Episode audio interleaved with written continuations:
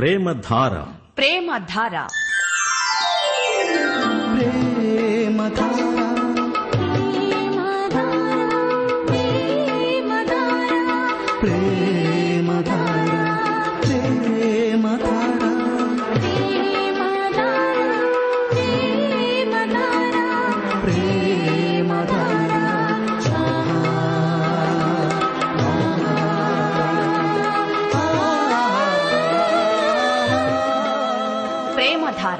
ప్రేమధార. Bible అధ్యయన పాఠశాల. శ్రోతలకు స్వాగతం.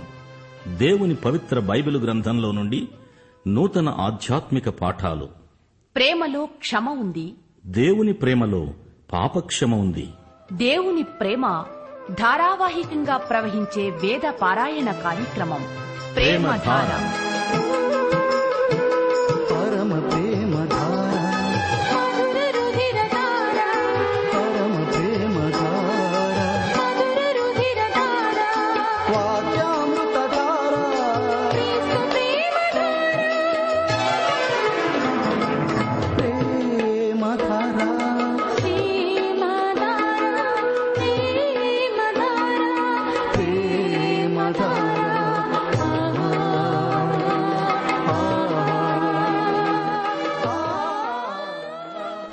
శ్రోతలు బాగున్నారా యేసు స్పర్శ మనకు ఎంతో ఆశీర్వాదం ఆరోగ్యం ఆనందం.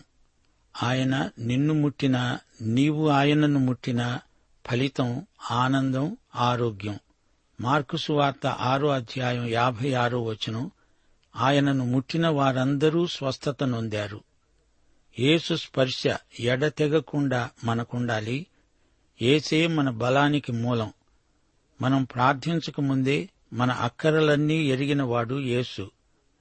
మనకు అంత యోగ్యత లేకపోయినా మన పక్షాన ఆయన నిలిచి మనల్ని ఆదుకుంటాడు. రండి ప్రార్థన చేసుకుందాము. కృపా కనికరములు గల మా తండ్రి నీకు మా హృదయపూర్వకమైన కృతజ్ఞతలు నీకే మహిమా ప్రభావములు యుగయుగాలకు చెల్లునుగాక ప్రియ తండ్రి మా శ్రోతలందరూ మీ కృపాసనము చెంత చేరి ఉన్నారు. వారినందరినీ వ్యక్తిగతంగా ఆశీర్వదించండి. వారి అక్కరలు మీరెరుగుదురు. వారి కుటుంబాలను వారికి నీవు అనుగ్రహించిన పిల్లలను ఆశీర్వదించు. బాలబాలికలు ఎదుగుతూ ఉండగా వారు నీ దయలో నీ కృపలో వర్ధిల్లునట్లు వారిని కనికరించు ప్రభు. మా దేశమును దేశ ప్రజలను పరిపాలకులను అధికారులను ఆశీర్వదించు. దేశమందలి సంఘములను సంఘ సభ్యులను నాయకులను బలపరచండి ప్రభు. సంఘ పరిచర్యలను విస్తృతపరచండి. యువతీ యువకులను ఆశీర్వదించి వారి భవిష్యత్తును తీర్చిదిద్దండి. వయోవృద్ధులను బాలింతలను చంటి బిడ్డలను బలపరచండి. దీర్ఘరోగముల చేత బాధపడే వారికి రోగము నుండి విడుదల ప్రసాదించండి. ఆయా ఉద్యోగాలు చేస్తున్న మీ బిడ్డలకు విశ్వసనీయత గల ప్రవర్తన అనుగ్రహించండి. ఆసుపత్రులను అందులో సేవ చేసే వైద్యులను నర్సులను ఆశీర్వదించండి. క్రైస్తవ సంస్థలను ఉపకార పరిచర్యలను విస్తృతపరచండి. కాపరులను సువార్థికులను ఉపదేశకులను ఆశీర్వదించండి.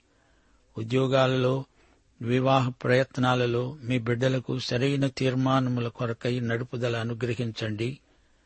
కరువు కాటకముల చేత ప్రకృతి వైపరీత్యముల చేత నష్టపోయిన బిడ్డలను పరామర్శించండి. పరిశుద్ధ జీవితమందు మీ బిడ్డలకు ఉజ్జీవము ప్రసాదించుమని ప్రయాణముల్లో ఉన్న మీ బిడ్డలకు క్షేమము భద్రత అనుగ్రహించుమని యేసుక్రీస్తు వారి దివ్యనామమున ప్రార్థిస్తున్నాము. పరమతండ్రి ఆమెన్. ప్రియశ్రోతలు ఈరోజు మనం హోషియా గ్రంథం ఆరో అధ్యాయం వినబోతున్నాము. ఎఫ్రాయిము యూదాను గురించిన ప్రలాపం ఈ అధ్యాయంలో ఉంది. వారి పాపాలను దేవుడు బహిర్గతం చేస్తున్నాడు. వీరి కష్టనష్టాలకు కారణం వారి పాపాలే అని దేవుడు తన ప్రవక్త ద్వారా స్పష్టం చేస్తున్నాడు. ఒకటి నుండి మూడో వచనం వరకు మనము యహోవా వద్దకు మరలుదాము రండి. ఆయన మనలను చీల్చివేశాడు. ఆయనే మనలను స్వస్థపరుస్తాడు. ఆయన మనలను కొట్టాడు. ఆయనే మనలను బాగుచేస్తాడు. రెండు దినములైన తరువాత ఆయన మనలను బ్రతికిస్తాడు. మనము ఆయన సముఖమునందు బ్రతుకున్నట్లు మూడో దినమున ఆయన మనలను స్థిరపరుస్తాడు. యహోవాను గూర్చిన జ్ఞానము సంపాదించుకుందాము రండి. యహోవాను గూర్చిన జ్ఞానము సంపాదించుకోవడానికి ఆయనను అనుసరిద్దాము రండి. ఉదయము తప్పక వచ్చే రీతిని ఆయన ఉదయిస్తాడు. వర్షము వలె ఆయన మన వద్దకు వస్తాడు. భూమిని తడిపే తొలకరి వర్షము కడవరి వర్షము వలె ఆయన మన వద్దకు వస్తాడు. కడవరి దినాలలో ఇస్రాయేలు దేవుని వద్దకు తిరిగి వస్తుంది. ఉత్తర రాజ్యానికి ఇది దేవుడిచ్చిన చిట్ట చివరి పిలుపు. భవిష్యత్తులో ఆ జాతికి సంపూర్ణ స్వస్థత. ఆయనే చీలుస్తాడు ఆయనే స్వస్థపరుస్తాడు. కొట్టిన ఆయనే తిరిగి స్వస్థపరుస్తాడు. దేవుని వాక్యానికి దేవుని వద్దకు వారందరూ మరలి వస్తారు. ఇది ప్రవచనం. మూడో రోజున ఆయన మనలను స్థిరపరుస్తాడు. రెండు దినములైన తరువాత ఆయన మనలను బ్రతికిస్తాడు. యేసుక్రీస్తు చనిపోయి మూడో దినమున మృత్యుంజయుడై లేచాడు. యూదుడైనా అన్యుడైనా విశ్వసించే ప్రతి ఒక్కణ్ణి నీతిమంతుడిగా తీర్చడానికి ఆయన పునరుత్నము చెందాడు. ఆయన రాకడ దృష్ట్యా ఇస్రాయేలీయులందరూ ఆయన దగ్గరికి సమకూర్చబడతారు. ఆ రోజు ఇస్రాయేలుకు జాతీయ పునరుత్నమే క్రీస్తు పునరుత్నమందు మనకు విమోచన నీతి దానము అనుగ్రహించబడినవి. తద్వారా మనము దేవునితో సరైన సంబంధము కలిగి ఉన్నాము. రోమాపత్రిక పదకొండో అధ్యాయంలో పౌలు ఇస్రాయేలు యొక్క జాతీయ భవిష్యత్తును గురించి చర్చించాడు. ఇప్పుడైతే దేవుడు తన సంఘమును నిర్మిస్తున్నాడు. అందులోనికి యూదులను అన్యులను కూడా చేర్చుకుంటున్నాడు. ఇది సంఘ నిర్మాణ యుగం. అన్ని దేశాల నుండి అన్ని జాతుల నుండి దేవుడు మనుష్యులను ఈ సంఘములోనికి పిలుస్తున్నాడు. సంఘము పూర్తి అయిన తరువాత ఈ సంఘము పైకి ఎత్తబడుతుంది. అప్పుడు దేవుడు ఇస్రాయేలు జాతి విషయం చూస్తాడు. ప్రవక్తలందరూ ఇస్రాయేలు భవిష్యత్తును గురించి ప్రవచించారు. రాశారు. ఇస్రాయేలు వాగ్దత్త భూమిపై అడుగిడక ముందే మోషే ప్రవచించాడు. మూడుసార్లు తన వారిని దేవుడు సమకూర్చుకుంటాడు అన్నాడు.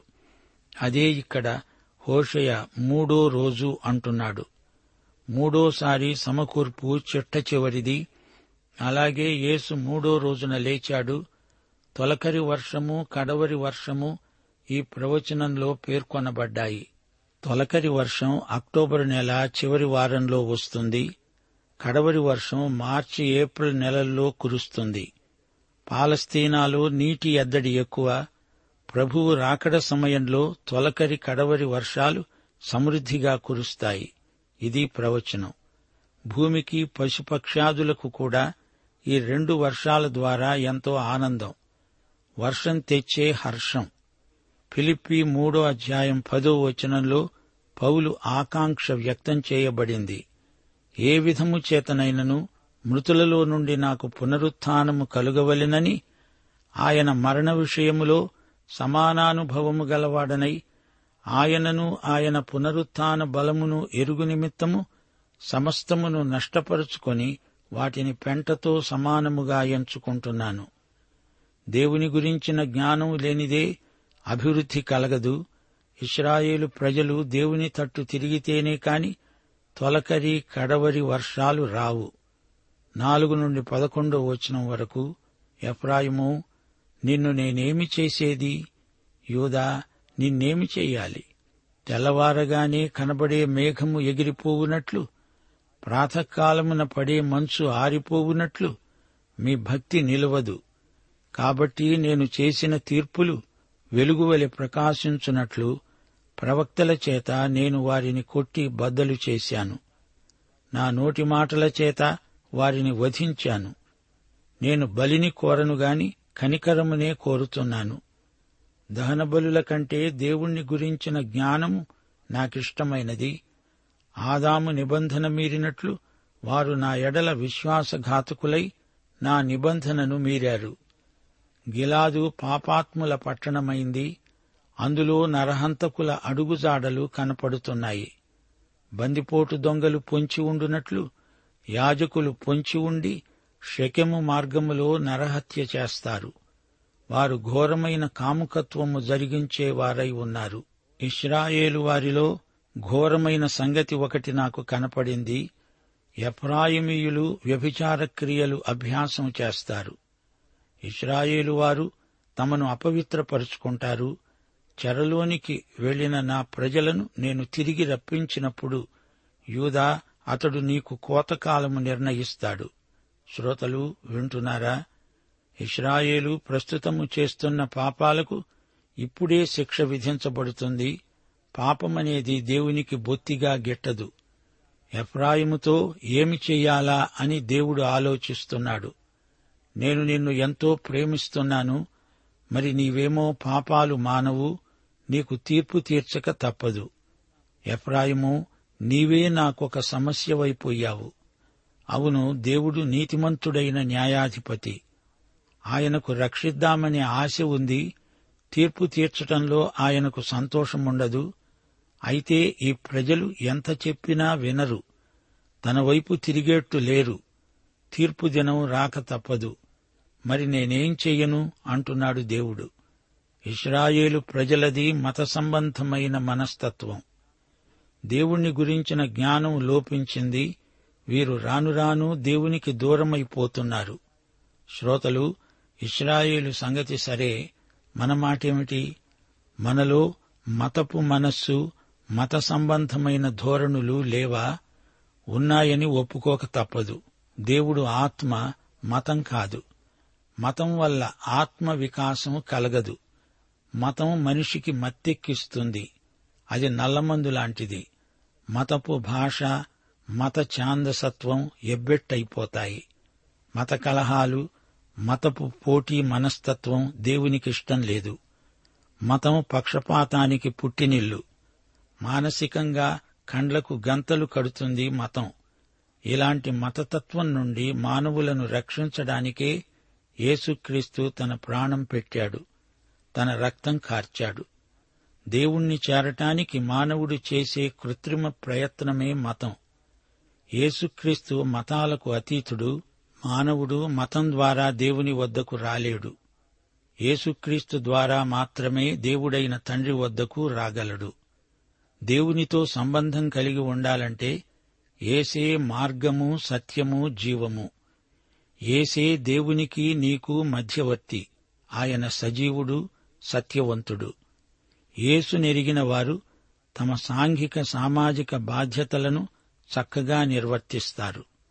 వయస్సు మతం జాతి కుల వివక్షత లేకుండా అందర్నీ ప్రేమిస్తూ తనను తాను దేవునికి తోటి మానవులకు ప్రీతిపాత్రునిగా చేసుకున్న ఆధ్యాత్మిక వ్యక్తినే క్రైస్తవ విశ్వాసి అంటాము. మతం పోతే పోయింది. క్రీస్తును స్వకీయ రక్షకుడుగా అంగీకరించిన వారే దేవుని చేత అంగీకరించబడతారు. ఏసే లోకానికి వెలుగు.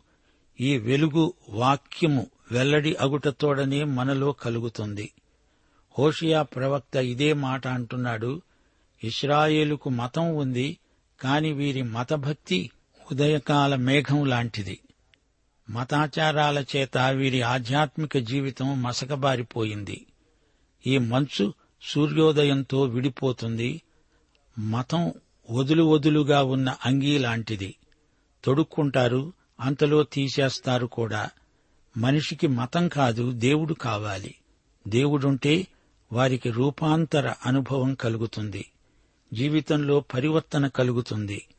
ఆధ్యాత్మిక అనుభవ జ్ఞానానికి మించింది మరేదీ లేదు. దేవుడంటున్నాడు ప్రవక్తల ద్వారా నేను మాట్లాడాను. నా మాటలు గైకుంటే మీకెంత మేలు? నా నోటి మాటలు మీకు శస్త్రచికిత్స చేస్తాయి. దేవుని ప్రవక్తలు దైవ సేవకులు నమ్మకంగా నా వాక్యం ప్రకటిస్తారు. ఎంత చెప్పినా వినవు. నీ మకురుతనానికి నిన్నేం చెయ్యాలి? నా వాక్యమే వెలుగు. వెలుగు చీకటికి తీర్పు తీరుస్తుంది. మీరు వెలుగు వాక్యాన్ని అంగీకరించాలి. దాన్ని నేనే మీకు పంపించాను. మీరేమీ సాకులు చెప్పనక్కర్లేదు. నా వాక్యాన్ని మీరు వినకపోతే అదే మీకు తీర్పు చెబుతుంది. నాకు కావలసింది బలులు కాదు కనికరం. ఆచారాలు కాదు ఆత్మ. నీ జీవితంలో కనికరం కనిపించాలి. పైకి భక్తి గలవారే కాని దాని శక్తి మీలో లేదు. వినటం అంటే వినదాని ప్రకారం చేయటమని అర్థం. జీవాహారం తింటేనే నీకు బలము జవసత్వాలు కలుగుతాయి. మతపు చట్రం మాత్రం ఉంచుకొని ఏం ప్రయోజనం? దీపస్తంభం మాత్రం ఉంటే ఏమి లాభం? దీపం వెలుగుతూ ఉండాలి కదా. మీరు నిబంధన ప్రజలు. ఈ సంగతి మరిచిపోకండి. ఇస్రాయేలు జాతితో దేవుడు చేసుకున్న నిబంధనను ఎట్టి పరిస్థితుల్లోనూ భంగపరచకూడదు అని దేవుడు కోరుతున్నాడు.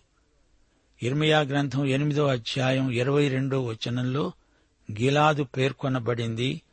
గిలాదులో గుగ్గిలము లేదా అక్కడ ఏ వైద్యుడు లేడా? నా జనులకు ఎందుకు స్వస్థత కలగటం లేదు? అని దేవుడు ప్రశ్నిస్తున్నాడు. అవును గిలాదు పాపాత్ముల పట్టణమైంది. హత్యలు అందులో జరుగుతున్నాయి అంటున్నాడు దేవుడు. గిలాదు గుగ్గిలం ఏమైంది? హోషియా కాలంలో గిలియాదులో హత్యా రాజకీయాలు ఎక్కువయ్యాయి. యాజకులే హంతకులైపోతే వ్యభిచరిస్తే ఇంకేమి గతి?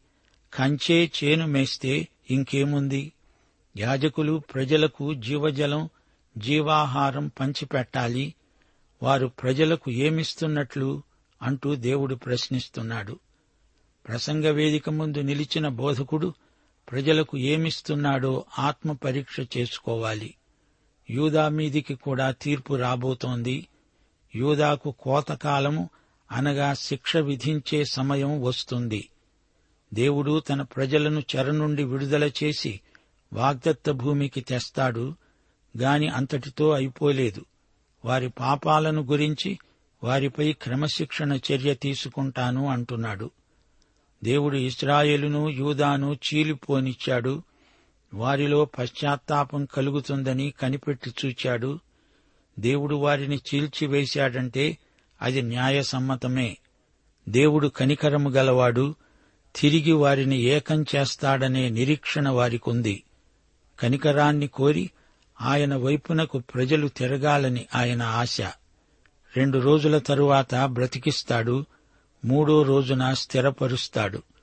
రెండు రోజులు మూడు రోజులు అంత దీర్ఘకాలమేమీ కాదు. రెండు పేతురు మూడో అధ్యాయం ఎనిమిదో వచనంలో దేవుని కాలమానం గుర్తించండి. ప్రియులారా మరచిపోకండి. ఏమనగా ప్రభువు దృష్టికి ఒక దినము వెయ్యి సంవత్సరముల వలె వెయ్యి సంవత్సరాలు ఒక్క దినము వలె ఉన్నాయి. గమనించండి. ఇస్రాయేలు దేశంలో చలికాలంలో వసంత ఋతువులో వానలొస్తాయి. వాటితో జీవం వచ్చినట్లే అనిపిస్తుంది. దేవుడు మళ్ళీ వస్తాడు దీవెనలు కురిపిస్తాడు అనే నిరీక్షణ ఇక్కడ వ్యక్తం చేయబడింది. దేవుడు తన ప్రవక్తల ద్వారా వారిపై తీర్పును ప్రకటించాడు. తీర్పు రావటం తప్పనిసరి. ఆయన నోటి మాటలే ప్రవక్తలు పలికారు. తీర్పు నాశనం రాబోతోందని ప్రవచించారు. దేవుడు తన ప్రజలను ఎందుకిలా శిక్షించాడు? దానికి కారణమిదే. వారు మత సంబంధమైన ఆచారాలతో తృప్తి చెంది వాటి ఆధ్యాత్మిక భావాన్ని విస్మరించారు. పరమార్థం వారికి గోచరించలేదు. పారంపర్యాచారాలను పట్టుకొని వాటి వెనుక ఉన్న ఆధ్యాత్మిక భావాన్ని గుర్తించలేకపోయారు. మత్తైసు వార్త తొమ్మిదో అధ్యాయం పదమూడో వచనం. ప్రభువు ఇదే మాట అన్నాడు నేను కనికరమునే కోరుతాను గాని బలిని కోరను. ఆదాము నిబంధన మీరాడు అంటే సాధారణ అర్థం మనిషి. ఆదాము అంటే మనిషి.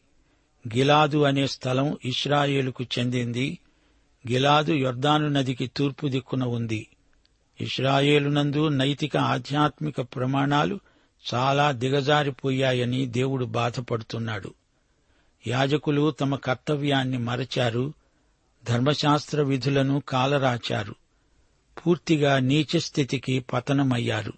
ప్రియశ్రోతలారా గమనించండి పాపం చేస్తున్న తన ప్రజలను దేవుడు ఇంకా ప్రేమిస్తున్నాడు. హోషియా ప్రవక్త చేత దేవుడు తన ప్రేమకు ప్రత్యక్ష వ్యాఖ్యానం చెప్పిస్తున్నాడు. హోషియా బేరి కుమారుడు హోషియా అనే పేరుకు అర్థం రక్షణ. ఈ గ్రంథ సందేశం అసలు ఉత్తర రాజ్యమైన ఇస్రాయేల్ను ఉద్దేశించింది. అయినా ఇది సర్వకాలాలలో దేవుని ప్రజలకు వర్తిస్తుంది. రెండో యరోబాము రాజ్యకాలమది పై అంతస్తుకు చెందిన ప్రజలు అభివృద్ధిలో ఉన్న కింది తరగతి ప్రజలు అణగారిపోతున్న రోజులవి. హోషియా ప్రవచనాలలోని ప్రత్యేకతను గమనించారా? ఉపమాన వాక్చిత్రాలతో నిండిన ప్రవచనాలు పలికాడు హోషియా. దేవుడు భర్త తండ్రి సింహం కొదమసింహం ఎలుగుబంటి మంచు వర్షం పురుగు. ఇక ఇస్రాయేలు భార్య రోగిష్టి మనిషి ద్రాక్ష తోట ద్రాక్ష పండ్లు అంజూరపు పండ్లు ఆలివు చెట్టు ప్రసవ వేదన పడే స్త్రీ పొయ్యి ఉదయకాలపు మంచు పొట్టు పొగ. ఇస్రాయేలు ప్రజలు పాప సమస్యను చాలా తేలికగా చేసి మాట్లాడుకుంటున్నారు. దేవుని ఆరాధనలోని శాశ్వత విలువలను వారు గుర్తించలేదు. వారికి పశ్చాత్తాపం కలగటం లేదు. అందుకే వారికి చెరగొనిపోయే స్థితి ప్రాప్తించింది. పశ్చాత్తాపం కలిగితే దానికి ఫలితం పరివర్తన లేకపోతే అది పశ్చాత్తాపం కానే కాదు. దేవుడు ఎంతైనా నమ్మదగినవాడు. ఈ సంగతి ఇస్రాయేలుకు బాగా తెలుసు. అయితే ఇప్పుడు వీరు పాపంలో బాగా కూరుకుపోయారు. ఊబిలో దిగబడ్డారు. దేవుణ్ణి వ్యక్తిగతంగా ఎరిగి ఉండి అట్టి అనుభవ జ్ఞానం పొందుతామనే కోరిక వారికి లేదు. వారికి ఆశీర్వాదాలు కావాలి గాని ఆశీర్వాదాలిచ్చే దేవుని సహవాసం అక్కర్లేదు. ఇదే వారి పాపం. దేవుని నడుపుదల దేవుడు పెట్టే క్రమశిక్షణ వారికి అవసరం లేదు. వారి భక్తి తాత్కాలికం. లోతైన భక్తి తత్పరత వారికి లేదు. దేవుని పట్ల యథార్థ భక్తి గలవారు తమ మాటల్లో చేతల్లో తమ విశ్వాసాన్ని వ్యక్తం చేస్తారు. పాత నిబంధన మతాచారాలకున్న ప్రయోజనం పరిమితం. అవి సంకేతాలుగా ఛాయలుగా ఉపకరించాయి. సున్నతి బల్యర్పణలు పాత నిబంధనలో అమలులో ఉండేవి. అలాగే కొత్త నిబంధనలో బాప్తిస్మము ప్రభువు బల్ల ప్రతిపాదించబడినవి. దేవునికి విధేయత ఆయన పట్ల ప్రేమ లేనప్పుడు ఈ మతాచారాలన్నీ మృతాచారాలే. వాటి వల్ల ఎట్టి ప్రయోజనము కలగదు. నీ హృదయం దేవునికి దూరంగా ఉంటే మతాచారం దేవుణ్ణి వెక్కిరించినట్టే కనిపిస్తుంది. దేవునికి ఇస్రాయేలీయుల మతాచారాలు కాదు. వారి హృదయం కావాలి. అసలు మనం ఎందుకు ఆరాధిస్తున్నాము? దేవునికిచ్చే కానుకలు అర్పణలు ఎందుకిస్తున్నట్లు? ఈ ప్రశ్నలకు ప్రతి విశ్వాసి దేవునికే జవాబు చెప్పాలి. ఇస్రాయేలీయులారా మీరు దేవుని నిబంధనను భంగం చేశారు అంటున్నాడు దేవుడు. సీనాయు కొండ మీద దేవుడు తమతో చేసుకున్న నిబంధన ఏమైంది? ఇస్రాయేలు సమస్త జాతులకు వెలుగై ఉండాలని దేవుడు కోరాడు. దేవునికి విధేయులైతే దేవుడు వారిని ఎన్నో విధాల ఆశీర్వదిస్తాడు. ఏదెను తోటలో ఆదాము ఏమి చేశాడు? దేవుని నిబంధనను మీరాడు. ఈ ఇస్రాయేలు ప్రజలు దేవుణ్ణి ఆయన నిబంధనను నిర్లక్ష్యం చేశారు భంగపరిచారు. మన సంగతేమిటి? దేవుని అందలి విశ్వాసం ఏ స్థాయిలో ఉంది? గిలాదు షెకెము ఒకప్పుడు పవిత్ర స్థలాలు. గాని ఇప్పుడవి అపవిత్రమైపోయాయి. షెకెము ఆశ్రయపురాలలో ఒకటి. అయితే ఈ ఆశ్రయపురానికి వెళ్ళే త్రోవలో యాజకులు పొంచి ఉండి హత్యలు దోపిడీలు చేశారు. ఈ చెడ్డ యాజకులను హోషయ గద్దిస్తున్నాడు. యూదా నిన్ను కూడా దేవుడు శిక్షించకుండా విడువడు. ఎరుషలేముకు ఏం జరుగుతుందో చూడు. రెండు రాజులు ఇరవై ఐదో అధ్యాయంలో ఎరుషలేము ఎలా ధ్వంసమైందో వర్ణించబడింది. పాపాన్ని దేవుడు శిక్షించకుండా విడువడు. పాఠం ఇంతటితో సమాప్తం. ప్రభు అయిన యేసుక్రీస్తు వారి దివ్యకృప తండ్రి అయిన దేవుని పరమ ప్రేమ పరిశుద్ధాత్మ యొక్క అన్యోన్య సహవాసము సమాధానము మనకందరికీ సదాకాలము తోడై ఉండునుగాక. ఆమెన్.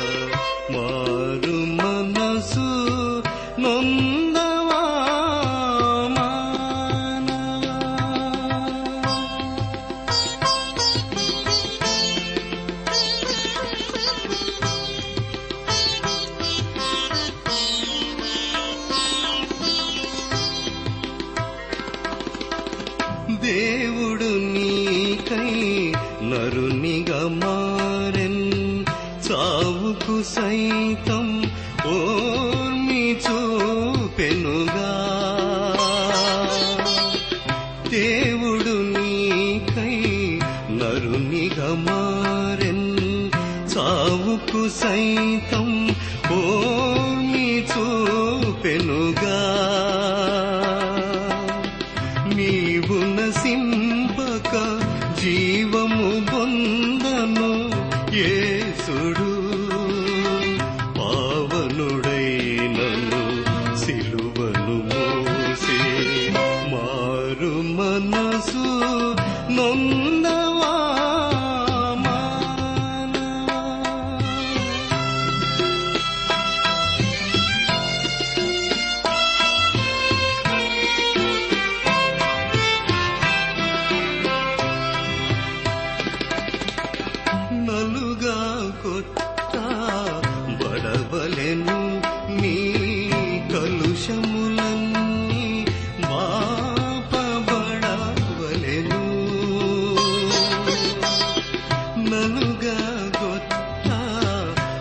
బడవలెను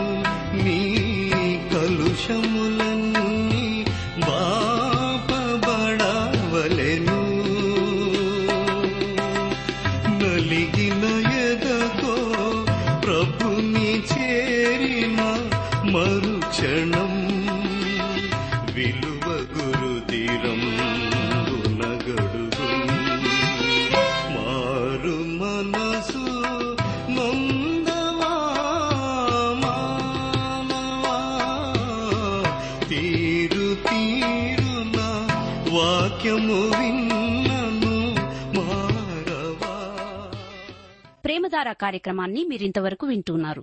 హోషియా గ్రంథ ధ్యానాల ద్వారా మీరు పొందిన మేలులు ఆశీర్వాదాలు తప్పక మాతో పంచుకనండి. మీరు వింటున్న హోషియా గ్రంథ వర్తమానాల సారాంశాన్ని గొప్ప ప్రేమానిచ్చిన పుస్తక రూపంలో సిద్దం చేస్తున్నాం. ఎంత ఘోర పాపినైనా ప్రభు ఎలా క్షమిస్తాడో విషదపరిచే ఈ ప్రేమ పుస్తకాన్ని ఉచితంగా పొందగోరేవారు ఈ రోజే మాకు వ్రాసి లేదా ఫోన్ చేసి మీ పేరు నమోదు చేయించుకోవచ్చు. మీరు ఫోన్ చేసినప్పుడు లేదా ఉత్తరం రాసినప్పుడు మీ పూర్తి చిరునామా తెలియపరచగలరు. మా address Premathara Trans World radio India తపాలా సంచి నాలుగు సికింద్రాబాద్ ఐదు సున్నా సున్నా సున్నా ఒకటి ఏడు. మా సెల్ ఫోన్ నంబర్ తొమ్మిది మూడు తొమ్మిది తొమ్మిది తొమ్మిది ఐదు రెండు ఐదు ఏడు సున్నా. మరొక నంబర్ తొమ్మిది మూడు తొమ్మిది తొమ్మిది తొమ్మిది ఐదు రెండు ఐదు ఎనిమిది సున్నా. మా email ID Telugu TTB at radio eight eight two dot com మా వెబ్సైట్ను కూడా దర్శించండి.